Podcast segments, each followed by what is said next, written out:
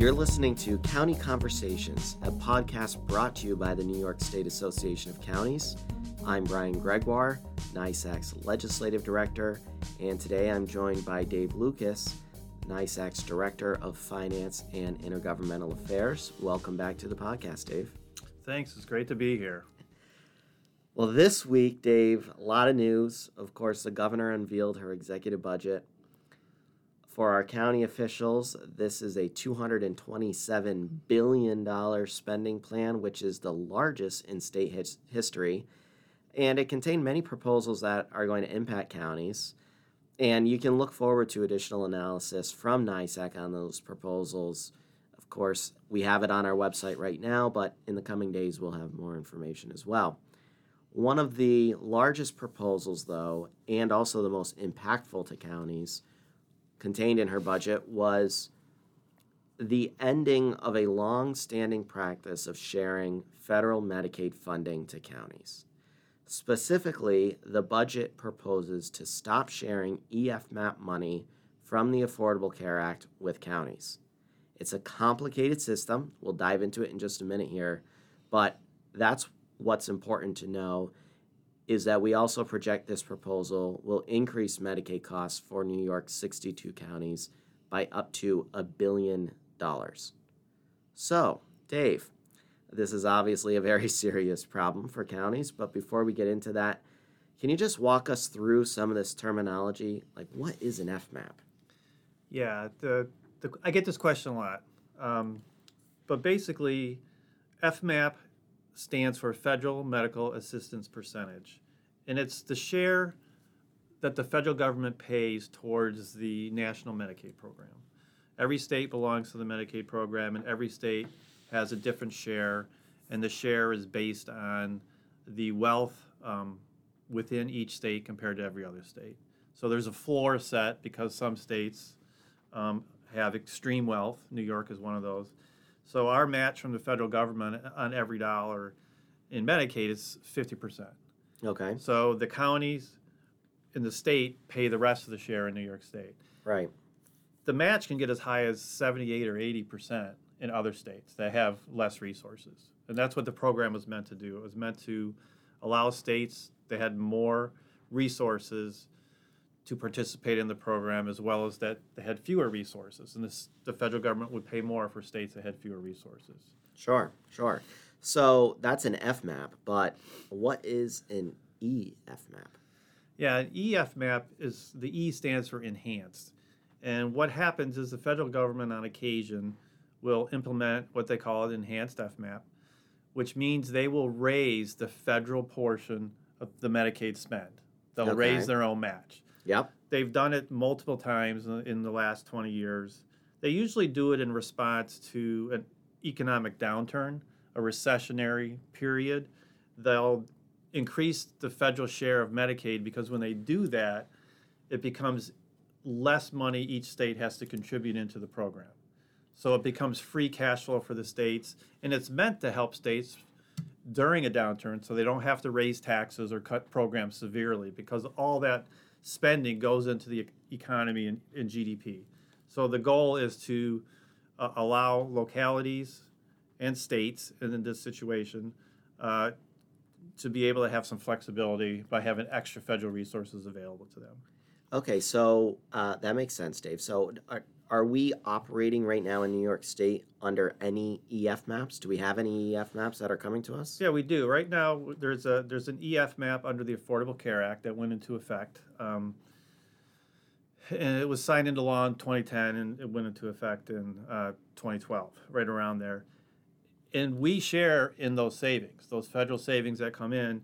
Because we're a payer. Because we're a payer, that's okay. right. And Congress, especially the congressional delegation, during the debate over the Affordable Care Act, and even before that, going back to 2003 and that recession right after 9/11, they implemented an EF map.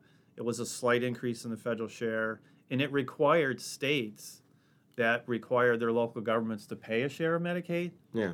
to get a share of the federal savings proportionate to what they're putting in. That makes sense. And it's been done that way in New York for 20 years now. Every right. time this has come up, the savings is shared proportionally. So during the Affordable Care Act, they did a big increase. They went from 50% to 90% for a designated piece of the population, okay, which brings in a lot of savings. Sure. And right now, we're saving at the local level well over $500 million a year. Because of that Affordable Care Act EFMAP pass-through. Yeah, okay. When you include New York City, we're probably looking at $1 billion a year in annual savings from this.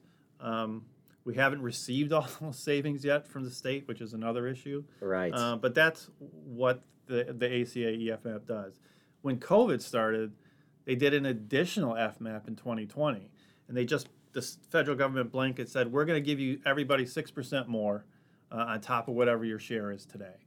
And we're sharing in those savings now, proportional to what we put in. Just as an example of proportion to show what happens here, in 2003, when they did the first FMAP, the counties in New York put in about 36% of the non-federal match. So we got about 36% of the savings. It's even documented in the state financial plan. If you go back and look at the documents in 2003, it's footnoted in multiple places that the share going to the counties, they had a dollar amount. You could just, is their proportional share? It's the proportional share. And when the ACA started, it was we were in the high 20%. And when COVID started, we're around 18%. And the shares are split and still are as of today. But in this new budget proposal, they're proposing to just stop sharing that up to $1 billion. Right. So up to $1 billion because they're going to stop sharing the Affordable Care Act EFMAP. So what kind of impact do we project this will actually have on counties, Dave? Yeah, I mean, you just said $1 billion, but what does this mean for your average county? What does this mean for the average taxpayer? Yeah, even using we'll use DOB's estimates here. They're saying it's close to $300 million for the counties and close to $350 million for New York City in new expense. When we lose the share of the savings, it means every dollar we lose in savings, we have to replace with a dollar we send back to the state. So we have to increase our Medicaid spending by $300 million at the county level. The city will have to increase by at least $350. I think the city's number is way bigger than that, based on historic shares of ACA and how it's been distributed. But in New York, for a typical county, that $300 million equals a 5.2% property tax increase. Wow. For 20% of the counties, it would be over 7%. And some get into double digits. And we're in the middle of 2023 already. Our county budgets are set. How are we going to come up with this new cost? Yeah, that makes it even worse because, we don't know the details that the state's proposing to do this administratively, which really bypasses the state legislative process and the budget process completely. The legislature has no ability to intervene in this situation. But as an example, that near $300 million, it would require Albany to increase their tax levy by over $8 million. Wow. That's an 8% increase. An 8% tax increase. Yeah, Suffolk County, $32 million. And we're not talking about new services. We're just talking about getting back to baseline. This is just extra spending the state is requiring counties to make. We're sending this much money. We send it in every week. So I mean, we're the homeowners, the renters, the average citizen, can't come up with an 8% increase in their taxes. How are we trying to actually improve the affordability and the housing crisis if we're looking at Albany County potentially having to raise property taxes by 8%? Yeah, no, it doesn't help. It doesn't help at all. It actually goes in the wrong direction. The state points out, because they put in a 0% cap on counties in the Medicaid growth back in 2015, they point out to how much money that has saved counties over the years. And we are so thankful for that 0% growth cap because most of that money has gone to property tax relief. It's gone to property tax relief. Property taxes would be so much higher today. They would probably be more than double what they are today had that cap not gone into place.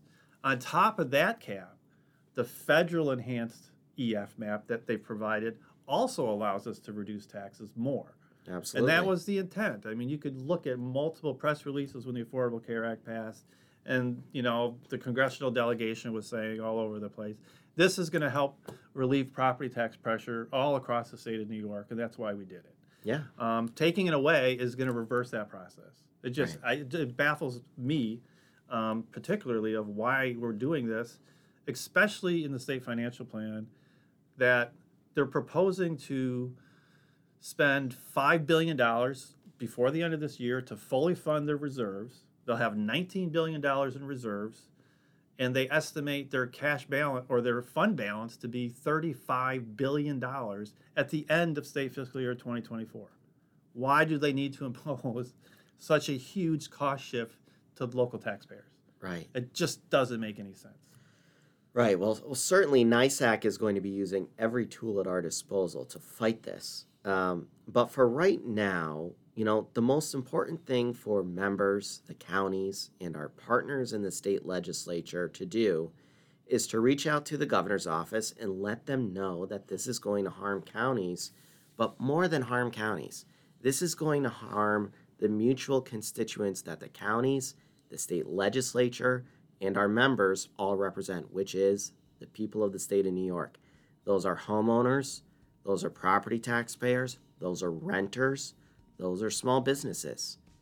This proposal is making our state more unaffordable, and we need the governor to reverse this decision.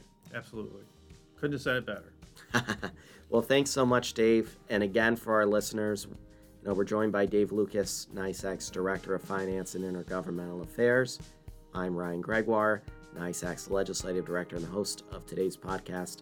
You can listen to this podcast and all of our podcasts by visiting the NYSAC website at nysac.org/podcast. Thank you so much.